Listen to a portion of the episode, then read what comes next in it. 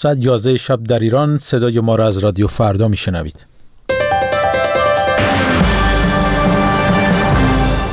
بر اساس نتایج اولیه انتخابات پارلمانی ترکیه حزب حاکم عدالت و توسعه اکثریت خود را از دست داده است. مس می‌گوید جک وارنر خواستار دریافت رشوه برای رأی به میزبانی جام جهانی فوتبال در این کشور شده بود. سه مسافر اهل عربستان در مشهد بر اثر مسمومیت درگذشتند.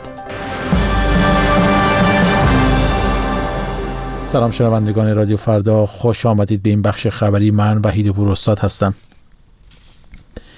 گزارش حاکی است که بر اساس نتایج اولیه انتخابات پارلمانی ترکیه حزب حاکم عدالت و توسعه حدود 43 درصد آرا را کسب کرده است.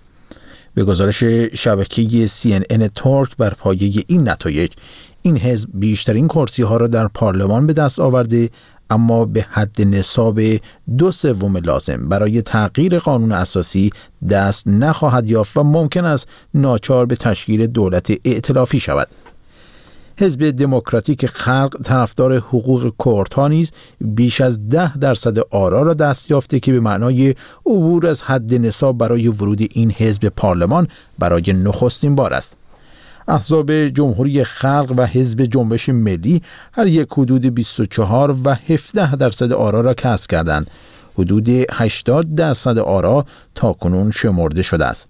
پارلمان ترکیه 550 کرسی دارد و 20 حزب در این انتخابات رقابت می کردند.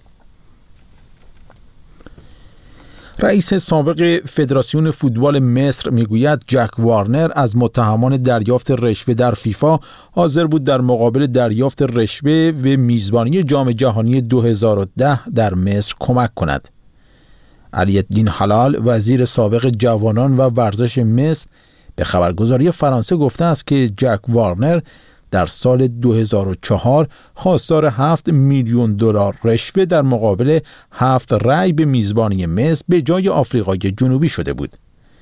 همزمان شبکه انگلیسی زبان بی بی سی از دریافت سندی خبر داده که می‌گوید نشان می‌دهد بخشی از ده میلیون دلار واریز شده از سوی آفریقای جنوبی به حساب زیر نظر جک وارنر نایب رئیس سابق فیفا و رئیس کمیته کارائیب آن به یک سوپرمارکت در ترینیداد و توباکو کشور او پرداخت شده است.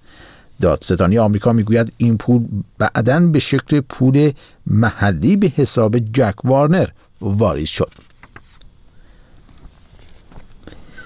سه مسافر اهل عربستان در مشهد بر اثر مسمومیت درگذشته و 20 نفر دیگر در بیمارستان بستری هستند. به گزارش خبرگزاری ایرنا گمان می رود علت مسمومیت این افراد غذای مسموم یا سمپاشی اتاقهای هتل محله اقامت آنها بوده است. بنابراین گزارش دادستانی مشهد در حال تحقیق در این باره است.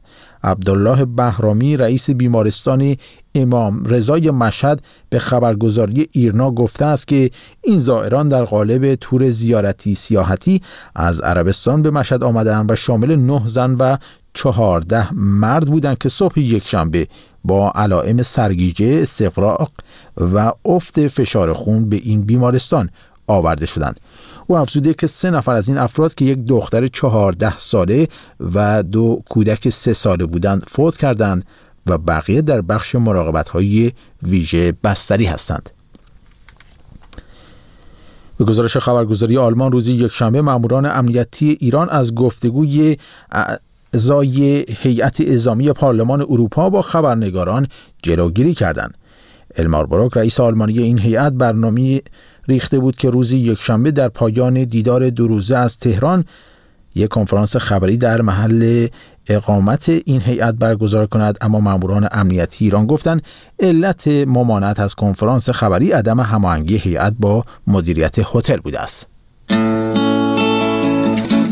تا فردا تنها نمیمانم. امروز هر روز رادیو فردا.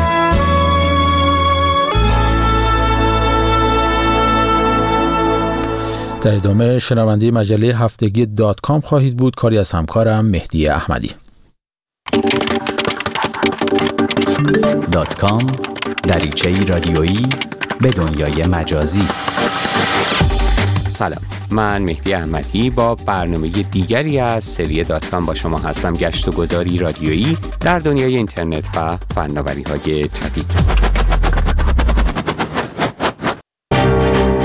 مفهوم کارآفرینی در عصر دیجیتال همگام با تحولات فناوری تغییر کرده و حالا ما الزامن با پروژه های بزرگی روبرو نیستیم که افراد زیادی را به خود مشغول می بلکه ایده های کوچک بیشتر با تکیه بر فناوری های جدید بسترساز کارآفرینی می شود. این هفته در برنامه دات کام به گرد همایی کارآفرینان ایرانی در برلین می پردازیم اما در کنار آن از شما دعوت می کنم به بخش دانش و فناوری وبسایت رادیو فردا سر بزنید و گزارش هایی را که در مورد استارتاپ ها و کارآفرینی بر پایه ایده های کوچک منتشر کردیم مرور کنید. هفته که گذشت روزهای پنجشنبه تا شنبه برلین میزبان گرد همایی کارآفرینان ایرانی بود. بخشی از افراد و شرکت های کارآفرین از ایران در این همه شرکت کرده بودند و بخشی از کارآفرینان ایرانی که در کشورهای دیگه فعالیت دارند در این همایش بودند تا تجارب خودشون رو منتقل کنند و ایده های خودشون رو با همدیگه در میان بگذارند فرد پتروسیان سردبیر وبسایت رادیو فردا این هفته در این گرد همایی شرکت کرده بود. اینجا با فرد همراه هستیم تا بیشتر در مورد گرد همایی کارآفرینان ایرانی در برلین یا اونطور که معروف آیبریج برلین بشنویم. سلام فرد. سلام بر تو مهدی و سلام بر شنوندگان کاربران رادیو فردا. اولش باید بگیم که ستارت آپ های ایرانی و اینکه فرصتی فراهم بشه تا با سرمایه گذاران خارجی و ایرانی و کارآفرینان ایرانی خارج از کشور دیدار داشته باشن و تبادل نظر کنند در سپتامبر 2014 یعنی حدود یک سال پیش در شهر ورما با ابتکار عمل کارآفرینان ایرانی در آمریکا و دانشگاه برکلی کالیفرنیا که بسیار فعال در زمینه راه اندازی و حمایت از استارتاپ در آمریکا شروع شد که تعداد محدودی از ایرانی ها که استارتاپ هایی در زمینه فناوری و تکنولوژی را اندازی کرده بودند در این گردهمایی شرکت کردند. ولی این بار در جوان در برلین که خودش قطب تکنولوژی اروپا به شمار میره و یکی از مراکز مهم اینترنتی و فناوری در دنیا حدود هزار نفر که بیشتر از 300 نفرشون از ایران بودن شرکت کردند اکثر این افراد استارت آپ هایی در زمینه تکنولوژی را انداختند و خود عنوان کنفرانس فرصت ها و چالش هایی برای کارآفرینی دانش بنیان در ایران بود. در این مورد هم سرمایه گذاران و کارآفرینان خارجی در مورد موفقیت ها و چالش ها صحبت کردند و هم کارآفرینان ایرانی در مورد موقعیت هایی که دارن و تجربه هایی که دارن. ولی کنفرانس اصلا حالت یک جانبه نداشت که یکی سخنرانی کنه و بقیه گوش کنن. جلسات متعددی در طول روز بین شرکت کنندگان در جریان بود. خب فرد این مفهوم استارتاپ مفهوم جدیدی نیست که امروزه به دایره لغات کارفنی افزوده شده باشه. ولی به نظر می‌رسه که شرکت ها یا افراد کارآفرینی ایرانی در چند سال اخیر درگیر این مفهوم شدن. کاملا درسته. یکی از شرکت کننده ها بحث جالبی کرد و گفت در سالهای 1390 وضعیت اقتصادی ایران به هم ریخته بود تورم بسیار بالا بود بیکاری بالا بود ارزش پول ایران مقدار زیادیشو از دست داد و در همون زمان سال 2011 2012 کم کم این مفهوم استارتاپ و فعالیت در زمینه آغاز شرکت های جدید که اکثرا بر پایه اینترنت و تکنولوژی و موبایل بودند شروع کرد. تا اینکه در سال 2015 32 گرد هوایی ستارتاپ در 18 شهر مختلف ایران اتفاق افتاده. یعنی فقط محدود به تهران نیست. خیلی از این ستارتاپ ها مثل همه جای دنیا شکست خوردن ولی بعضیاشون بسیار موفق بودند و همینطور ایده های جدید داره وارد بازار میشه و میگن که اگر تحریم ها در آینده نزدیک کمتر بشه و یا برداشته بشه با اوجگیری استارتاپ ها در ایران رو روبرو خواهی بود چرا که هم بازار خارجی به روشون باز میشه هم مسائل پرداخت پول و غیره برداشته میشه با خارج از کشور و هم فرصت سرمایه گذاری در داخل ایران برای سرمایه گذاران خارجی که بعضیشون در همین اجلاس برلین حضور داشتن فراهم میشه. به دات کام گوش می‌کنید.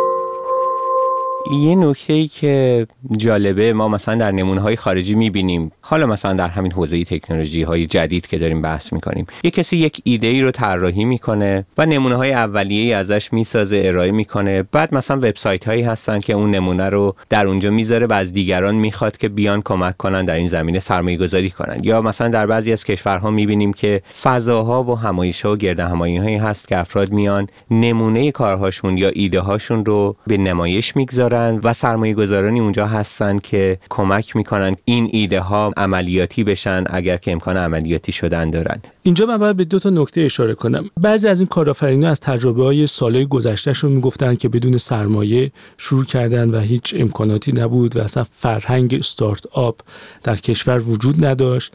ولی همکنون چیزی که به انگلیسی بهش میگیم ونچر کپیتالیست یا سرمایه گذارانی که می‌خوان در شرکت های نوپا سرمایه گذاری کنن در ایران الان وجود داره و این سرمایه گذاری اتفاق میافته. اگرچه هنوز به صورت محدوده. همینطور با اینکه تحریما خیلی از شرکت های خارجی رو از ایران دور نگه داشته ولی هنوز شرکت های خارجی هستن که در ایران فعالند مثل راکت اینترنت کمپانی آلبادی که در شرکت های استارتاپ سرمایه گذاری می‌کنه و در راه اندازی اینا کمک می‌کنه یه نکته دیگه هم که می‌تونیم اشاره کنیم که در این اجلاس بحث شد و سخنرانش استفاده چمبرز بود که سالا در آکسفورد درس داده و او دو خیلی پدر کارآفرینی اجتماعی می‌دونن. فقط کارآفرینی برای ایجاد سود نیست و برخی از کارآفرینا در جهت کم کردن مشکلات و معضلات جامعه وارد عمل میشن.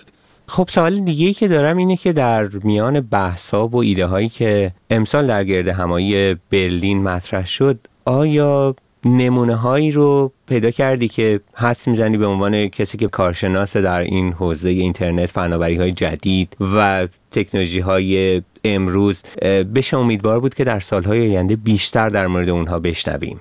ببینید خوشبختانه ستارتاپ های بسیار موفقی ایران داشته در چند سال گذشته که حتی از نظر داد و ستد تجاری با همه مشکلاتی که هست در سطح منطقه نیز می‌تونیم بگیم موفق بودن. اول تعدادشون کمه ولی خودشون باعث میشن که الگویی برای بقیه بشن. مثل دیجیکالا که داد و ستد و خرید و فروش روی پلتفرم الکترونیکی و اینترنتی مثل آبازاد یا تخفیفات که به صورت گروپوده این در واقع الگو برداری بوده از شرکت های موفق در دنیا مثل آمازون مثل اوبر که در واقع یه جور تاکسی یابه و یا نمونه های دیگه برای موسیقی یا کافه بازار که اپلیکیشن های مختلف رو در اون یک جا ببینید ازش استفاده کنید. ولی معمولا الگو برداری و ایران در واقع در مرحله اولش. در بعضی از گزارش ها من می‌دیدم که اشاره میشه که حجم این استارتاپ هایی که خودشون رو ارائه کردن در این چند ساله به شکلی هست که این امید رو میرسونه که مثلا تهران در آینده در منطقه بشه بیسی برای فعالیت های تکنولوژی فناوری های نو اینها. فکر می‌کنی این گزارش ها خیلی خوشبینانه است یا فکر می‌کنی که این ظرفیت وجود داره با توجه به چیزهایی که ارائه شد در برلین؟ با گوش کردن به سخنرانان و کسایی که در مورد استارتاپ ها صحبت می‌کردن و حتی سرمایه گذاران می‌تونیم بگیم این خیلی به واقعیت نزدیکه. مثلا دیو که حدود 500 تا یا بیشتر استارتاپ را انداخته می‌گفت که استارتاپ های حالا در تهران دست کمی از استارتاپ هایی که سال 2000 در آمریکا به وجود اومد نداره و با بعضی از استارتاپ های کدودی هم می‌تونه رقابت کنه. بحثا خیلی مثبت چون ایران جمعیت جوودی داره و همینطور جمعیت تحصیل کرده ایه که به خوبی آشنایی دارند با اینترنت و موبایل و خود ایرانی های خارج از کشور هم چه در آمریکا و چه در اروپا بسیار موفق بودن در این زمینه ها و پلی که می‌خواد همین کنفرانس ایجاد کنه آی بریج که از اسمش هم همین معلومه می‌خواد این دو قشر رو و همینطور سرمایه گذاران رو در کنار هم بگذاره. در پایان برنامه دیگر از سری دات کام هستیم. با ما می توانید به نشانی الکترونیکی دات کام at رادیو فردا dot com در ارتباط باشید یا ما را در صفحه فیسبوکی این برنامه facebook.com فردا نقطه دات کام دنبال کنید.